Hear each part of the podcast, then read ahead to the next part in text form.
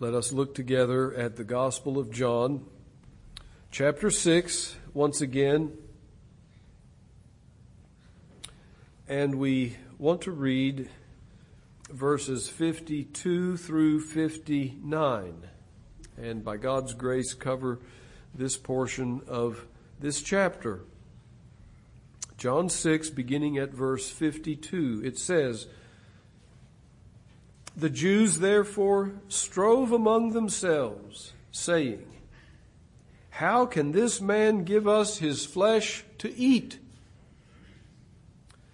Then Jesus said unto them, Verily, verily, I say unto you, except ye eat the flesh of the Son of Man and drink his blood, ye have no life in you.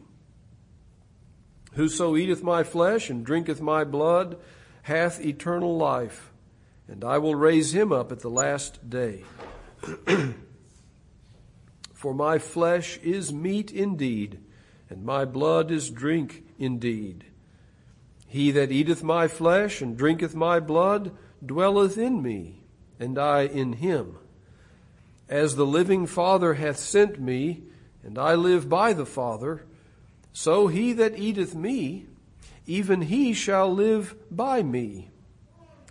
This is that bread which came down from heaven, not as your fathers did eat manna and are dead. He that eateth of this bread shall live forever. These things said he in the synagogue as he taught in Capernaum. and may God bless the reading of Holy Scripture to our hearts. Verse 59 serves as a good introduction and reminder of the setting of John chapter 6. These things said he in the synagogue as he taught in Capernaum. Historians tell us that normal teaching days in the synagogues were what we would call Saturday or Sabbath and Monday and Thursday.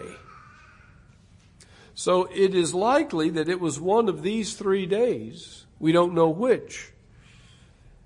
When our Lord uh, spoke these words and was teaching in that synagogue. But it was obviously a very great privilege for the, the town, we might even say the village of Capernaum, to have the Son of God incarnate as a man in their synagogue, teaching them.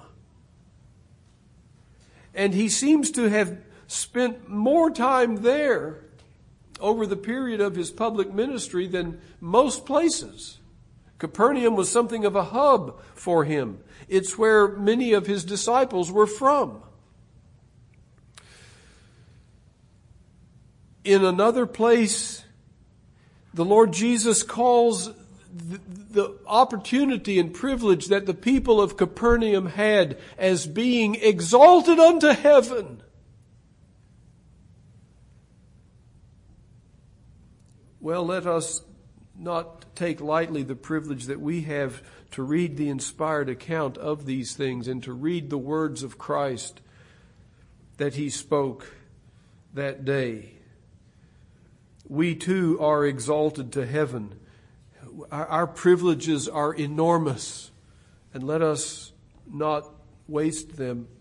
Let us hear the word of God today with the privilege of hearing comes great responsibility to believe and to follow. May God help us all. We come then to verse 52. Verse 52 is uh, following, of course, on what the Lord had just said in verse 51 in particular. He said there in verse 51, I am the living bread which came down from heaven. If any man eat of this bread, he shall live forever. And the bread that I will give is my flesh, which I will give for the life of the world.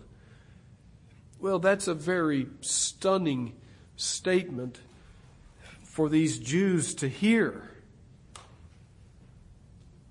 And it says that therefore, upon this, they strove among themselves. They were fighting and uh, disputing, we might say, among themselves. Earlier in verse 41, we saw them murmuring at Christ. Now the murmuring has escalated to arguing and fighting. And it makes us wonder exactly uh, what was going on here. It may be that there were some who were more sympathetic and in agreement with what Christ was saying and understood what he was saying, and there were others who were not and who were opposed and maybe offended at all that he was saying. And we see that kind of division in other portions of, in chapter 7 and chapter 9 and chapter 10 here of the Gospel of John. We see different ones and some are defending him more than others and some are accusing him and so on. But I, as I read John chapter 6 and see where it all ends, the picture that I get here of the Jews striving among themselves is more like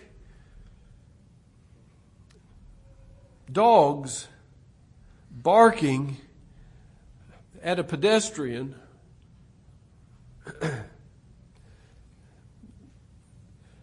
there's a course that I enjoy walking uh, in my neighborhood uh, most days when when I can when the weather's good. And uh, there's there's a neighbor who has two big German Shepherd dogs. They're fenced in, thankfully, a good fence.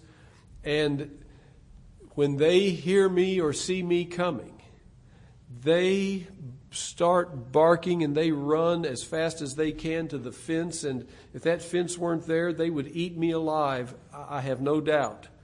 And they bark and they jump and they're just beside themselves because I'm there. Once in a while, they kind of bump into each other and then they bark and bite at each other for a few moments. And then they turn their attention back to me once again and are both barking and uh, wanting to come after me. That's kind of what I see here among the Jews. I think they're all, except for the disciple, the, the, the twelve and uh, maybe a few others, the majority of them here are so upset with what they're hearing from the Lord Jesus that, that they're just upset. And, and they're upset with each other and they're upset with Him. And what they're upset about is what He said, how can this man give us his flesh to eat? Which is what He had just said there in verse 51. You would think that the miracle of the day before would at least have given them some pause. If they had remembered how that he fed them miraculously with five loaves and two small fish, that they would have thought, well, maybe he's able to do more than we imagine. But they seem to have short memories. And they simply are taking his words in the most literal and earthly, we might say carnal way, how can this man give us his flesh to eat? It reminds us in a way of Nicodemus, who says, when Jesus talks to him about being born again, he says, how can a man be born again? Can he enter the second time into his mother's womb and be born? This seems to have been maybe in a way the Achilles heel of the Jewish people that they wanted to take everything that Christ said in a literal way when at least sometimes what he said should have been taken in a figurative and symbolic way. The woman at the well. Jesus says, I'll give you living water. She says, Well, you don't even have a, a way to get down into the well and, and, and draw water out. What are you talking about? And so on. Our Lord was teaching heavenly things with earthly words. We might say, in a way, he, he's speaking in parables, even though that word is not used here.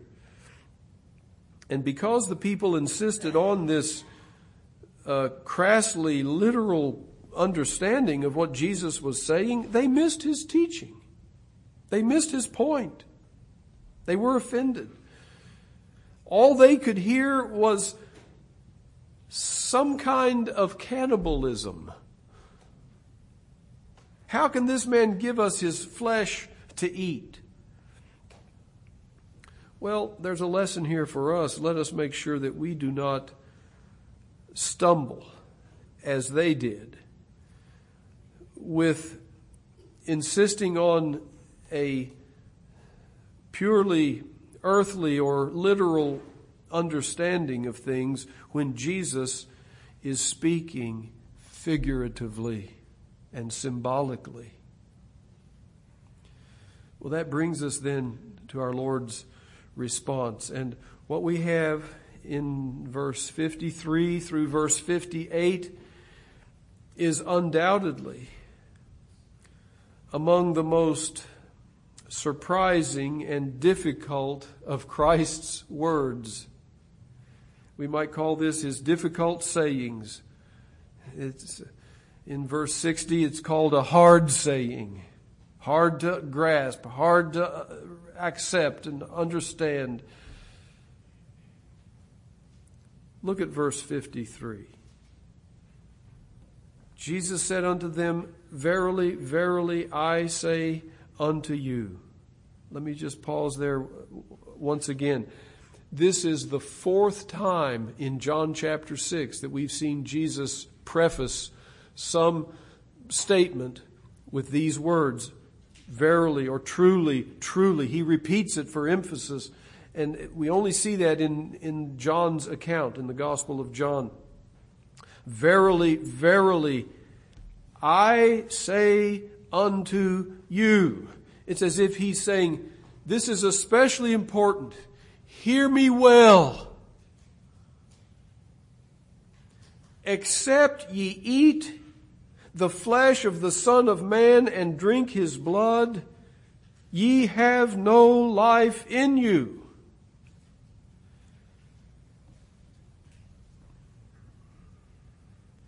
I must confess, though I have read John chapter 6 many times over the years, when I read this verse, it, it still is a little shocking to me.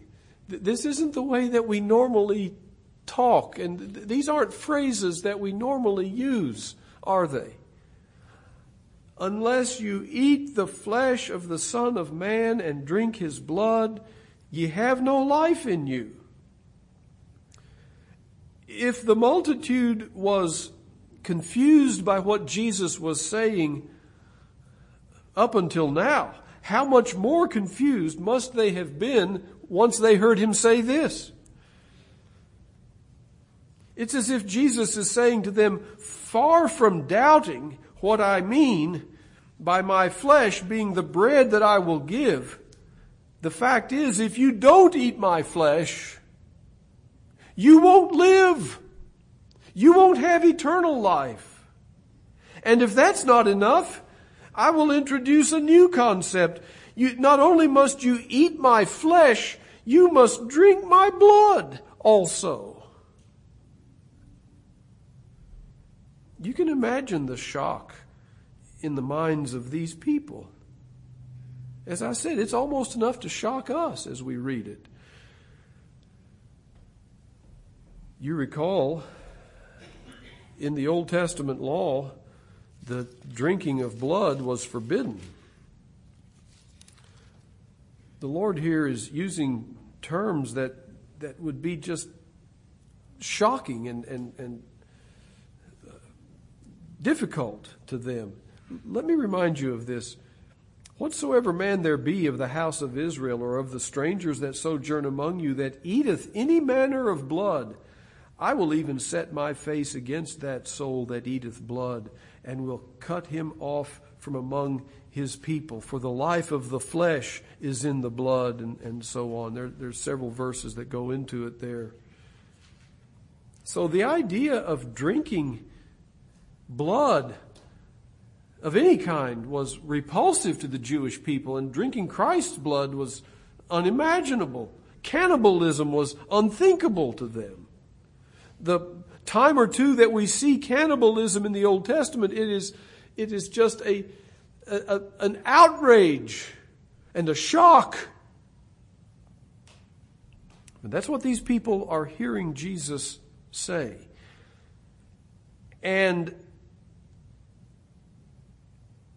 perhaps it, it comes as a shock to us to some extent to read it even here today.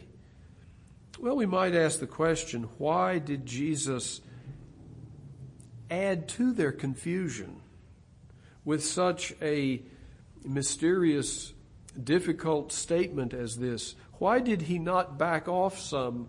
Why did he not maybe explain things or say things in a clearer way? Well, I would suggest at this point just a couple of possibilities. Perhaps it was to show them how far from understanding Him they really were.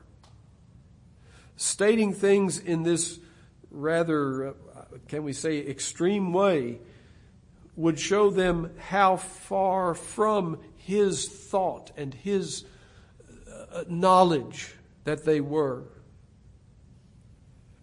Or perhaps he uses this language as something of a test to test their faith,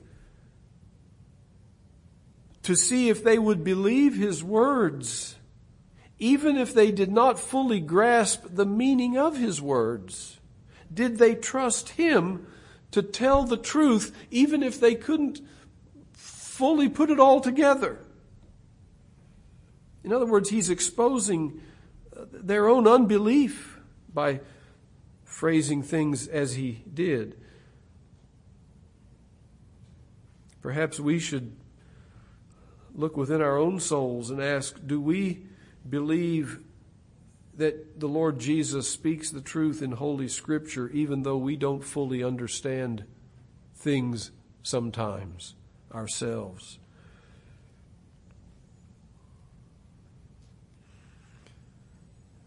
Whatever the case, I would point out the word except here. Unless he is speaking of an absolute necessity, something that is absolutely essential.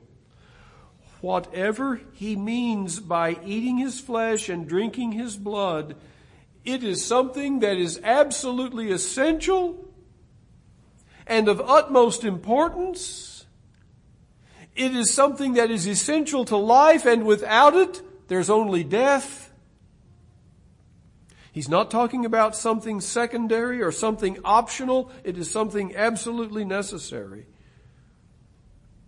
One old writer says, the Jews asked about the possibility of eating his flesh. Jesus replied by declaring the necessity of it.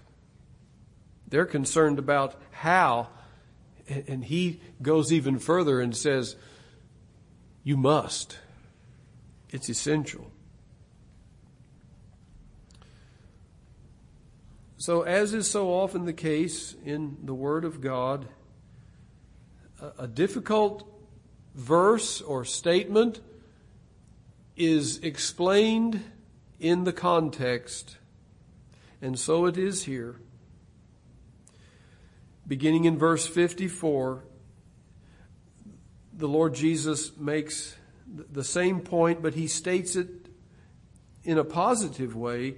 In verse 53, it's stated negatively, if you don't eat and drink my flesh and blood, you have no life. He turns around and says it positively here. Whosoever eateth my flesh and drinketh my blood hath eternal life, not death, but life and I will raise him up at the last day. And with this closing part of, of the sentence there in verse 54, Jesus begins to unfold and explain what he meant by eating his flesh and drinking his blood. It is that which is necessary for eternal life and being raised up at the last day. Now, the Lord had already spoken more than once to this audience on this day, as recorded in John chapter 6, about being raised up at the last day. That is the resurrection of, of the redeemed at the last day. The first mention was in verse 40, which says, This is the will of him that sent me, that everyone which seeth the Son and believeth on him may have everlasting life. There's the same phrase as in verse 54, and I will raise him up at the last day. Again, the same phrase that we see in verse 54. Furthermore, down in verse 47, he said this, Verily, verily, I say unto you, he that believeth on me hath everlasting life. Which again corresponds with what he says in verse 54. Hath eternal or everlasting life. The same blessing of life and being raised up at the last day, eternal life, that he speaks of in verse 54, he speaks of in these other passages. And this is how we understand. This, this is how Jesus explains what he means by eating his flesh and drinking his blood. It is parallel to believing on him, verse 40. It is parallel to believing on him, verse 47. And when we were in those particular verses in weeks past, we pointed out how that believing on Him is parallel, is simply another way of saying to come to Him, which terminology is used in verse 37 and 44 and 45. To eat the flesh of Christ and drink the blood of Christ is to believe on Him. It is to come to Him. The parallelism explains it that way. This solves the puzzle and removes the difficulty. I think it is worth pointing out that the Lord uses a different word for eat here uh, in verse 54 and in the following verses when he's uh, referring to spiritual eating, re- referring to faith. Though it's a synonym with the word used earlier here in John chapter 6, perhaps there's a shade of meaning in this term that this is the term we would use if we wanted to speak of chewing, perhaps. As if uh, he's determined to stretch their minds to the limits.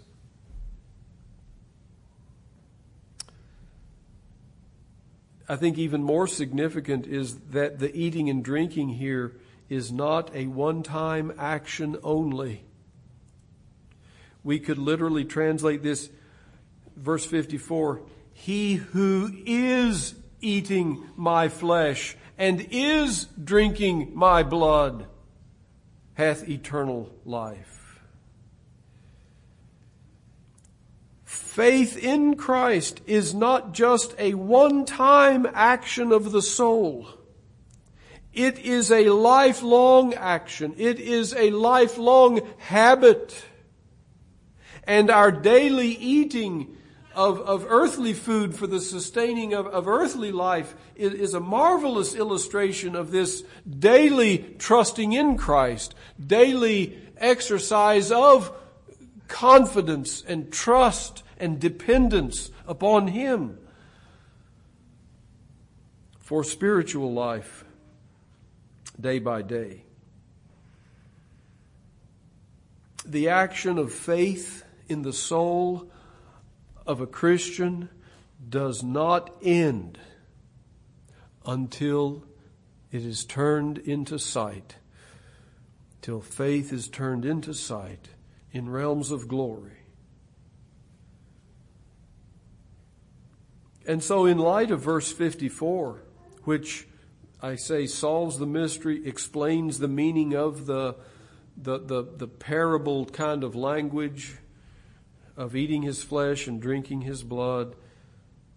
Let's ask the question again why does the Lord state it in these terms? Why doesn't he just say, whoever believes in me? And I, I, think the answer may be found in this way. He, he is determined to show that the object of our trust is specifically His sacrifice of Himself, His death on the cross. It is to a crucified Christ that we come by faith. It is a crucified Christ who is the object of our trust. When he said at the end of verse 51, the bread that I will give is my flesh, which I will give for the life of the world. We pointed out last time that this is our Lord Jesus in his own terms, his own words, showing us substitutionary atonement, substitutionary death in place of his people. And he's following up with that here in verses 53 and 54 to emphasize that our salvation is through an incarnate God man. One who came in flesh and blood in order that his flesh might be nailed to a Roman cross and in order that his blood might flow from his body in that brutal death down to the ground his continuing to use this figurative language here is to emphasize that if we are to be saved, we must trust in a crucified Christ. One who shed his blood and gave his flesh, gave his very body on the cross. Now, before we go any further, we need to ask one more question. Is the Lord referring here to the Lord's Supper?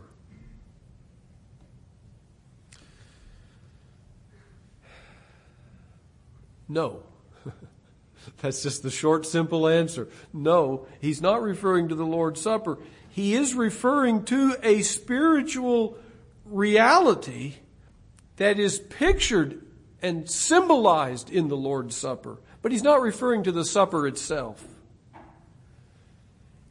In fact, the Lord's Supper had not yet been instituted, had it? It would be a whole year before he would meet with the disciples in the upper room and, and begin the ordinance, commence the ordinance of the Lord's Supper. At this point, no one was thinking about the Lord's Supper. No one was thinking of anything like a symbolic memorial meal. You probably already know that there are some who say, yes, he was referring to the Lord's Supper or to what they now call the Mass.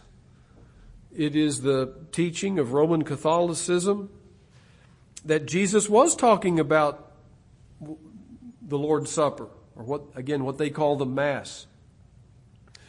And that salvation is partly bestowed partly conferred. Grace is partly received by participating in the Lord's Supper. They teach the doctrine of transubstantiation, which is that the elements there, the bread and the wine, become, are changed into the literal body and blood of Jesus when they are blessed by the priest. So that it is not symbolic of his body and blood, they say, but it is actually his body and blood. And this is one of the passages that they build that upon. It shows that their thinking was no better than the blinded Jews of Jesus' day. They believe that when the priest says the right words, that this miraculous transformation occurs. When he says hocus pocus, the magic is done. And if you're not familiar with the story, in ages past when, when the people heard the Mass given by their priests in Latin only, they couldn't understand what he was saying. When he said, Hoc est opus meus, this is my body, they sort of shortened that and simplified it into hocus pocus. That's the origin of the word. Because they under, or they're thinking and what they were taught was that when he says, this is my body, that the miracle takes place.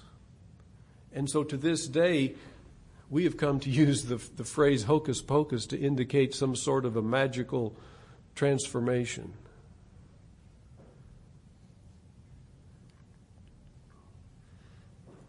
Of course, the Roman Catholics turn around and only give the bread to the people and withhold the wine from them.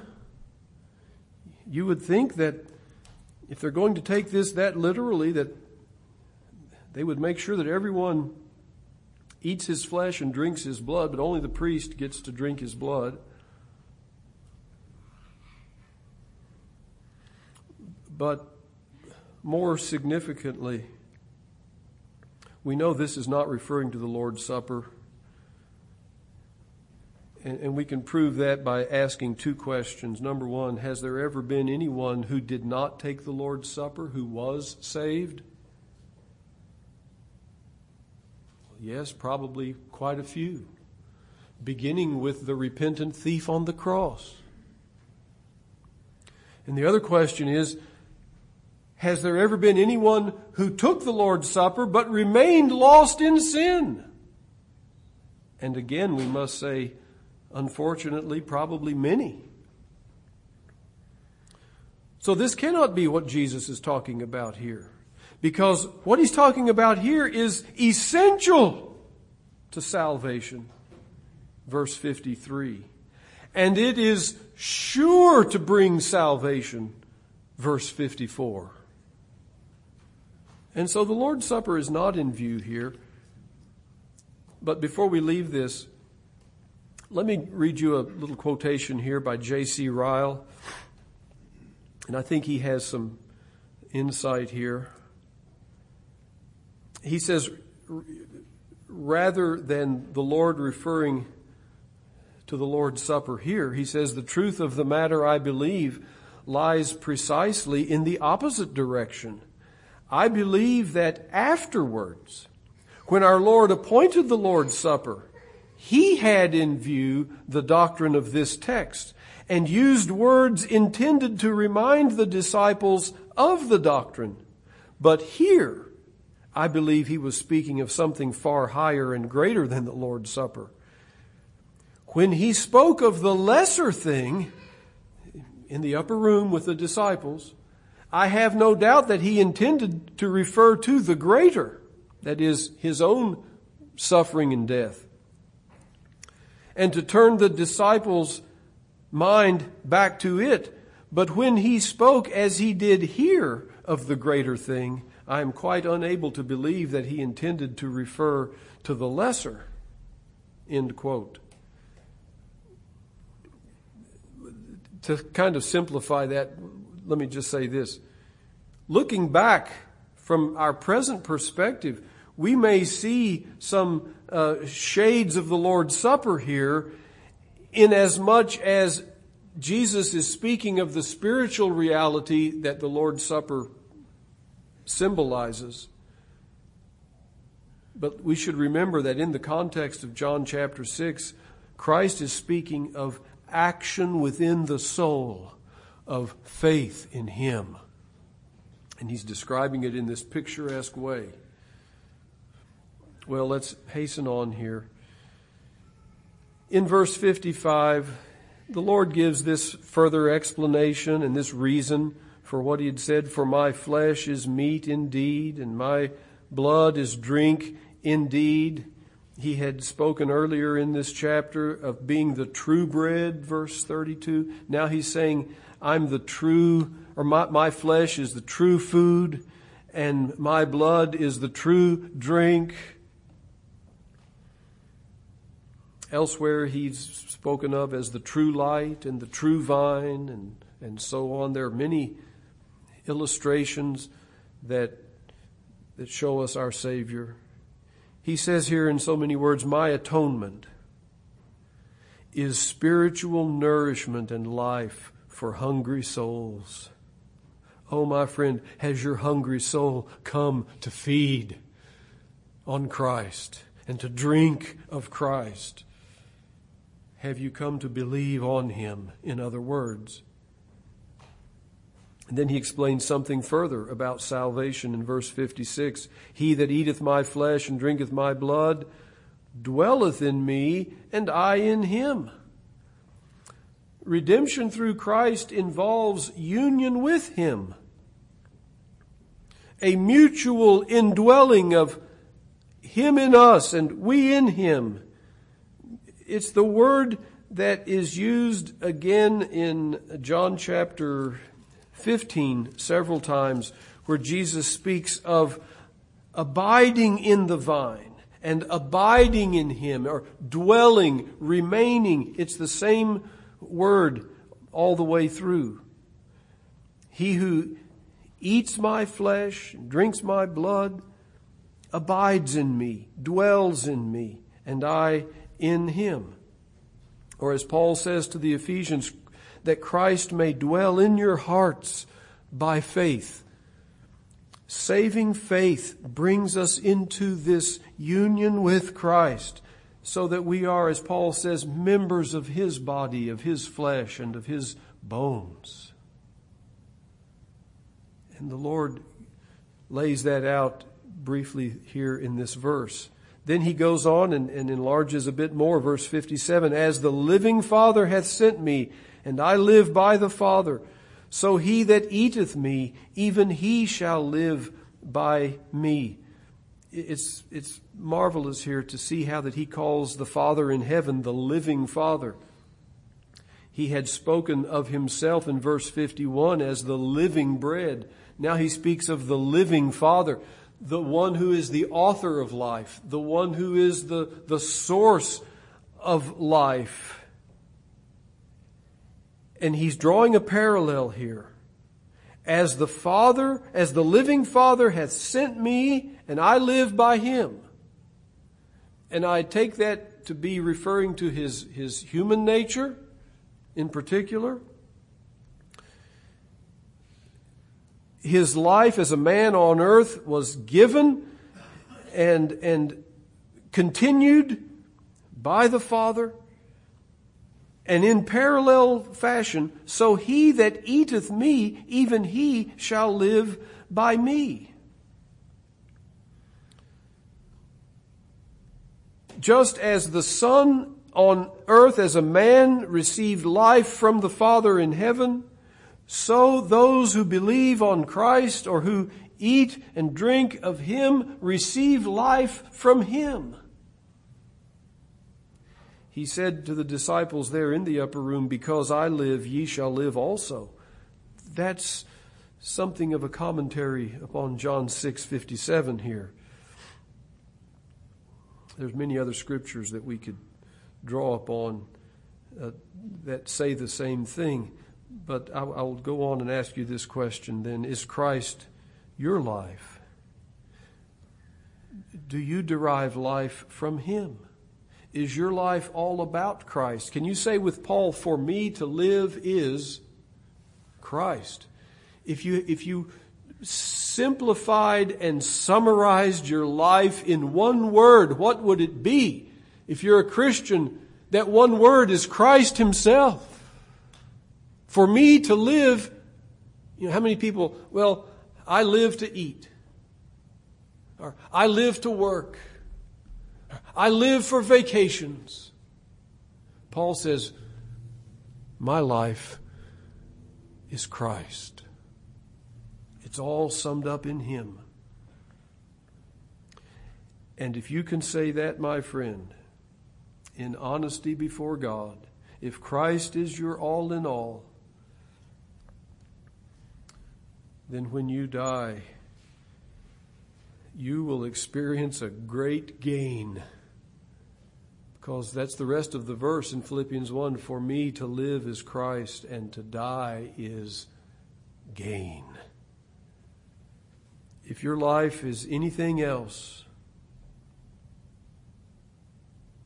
then when you die, there'll be a great loss, an unspeakable, immeasurable, irretrievable loss.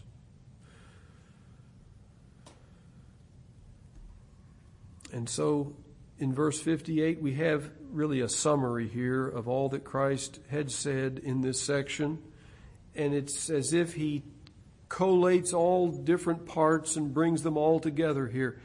This is that bread which came down from heaven, not as your fathers did eat manna and are dead.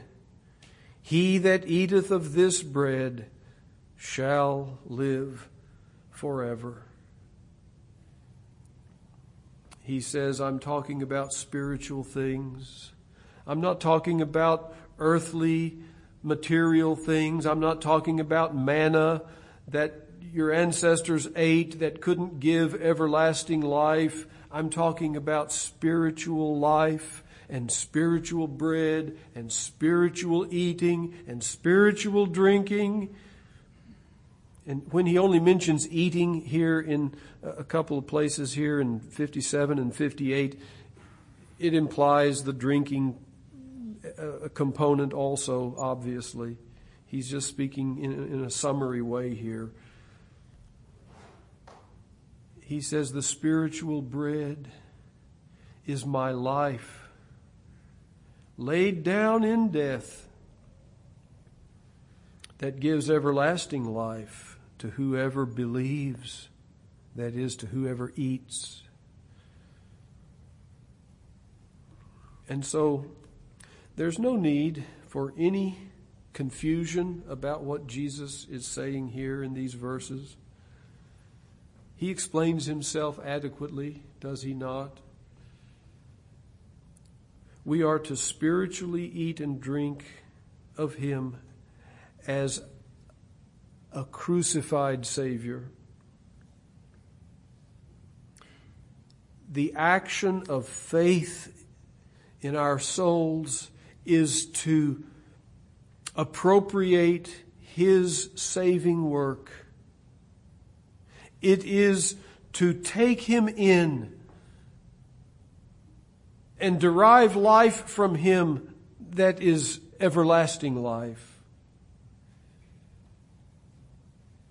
And I'll just emphasize this.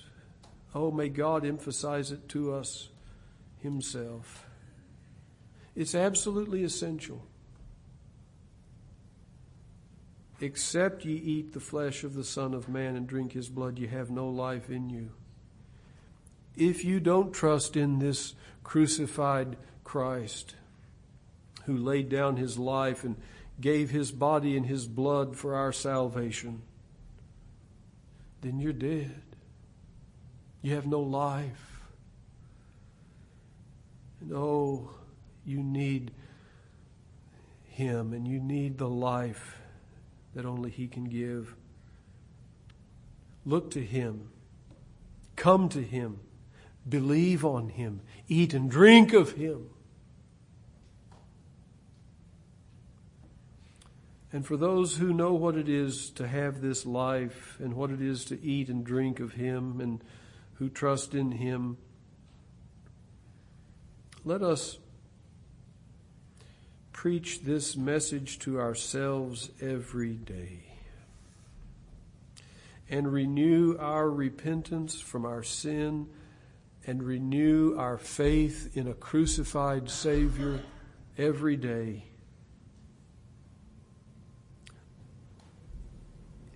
Eating and drinking of Christ, that is, believing on Him, is a daily privilege of the child of God, and let us take advantage of it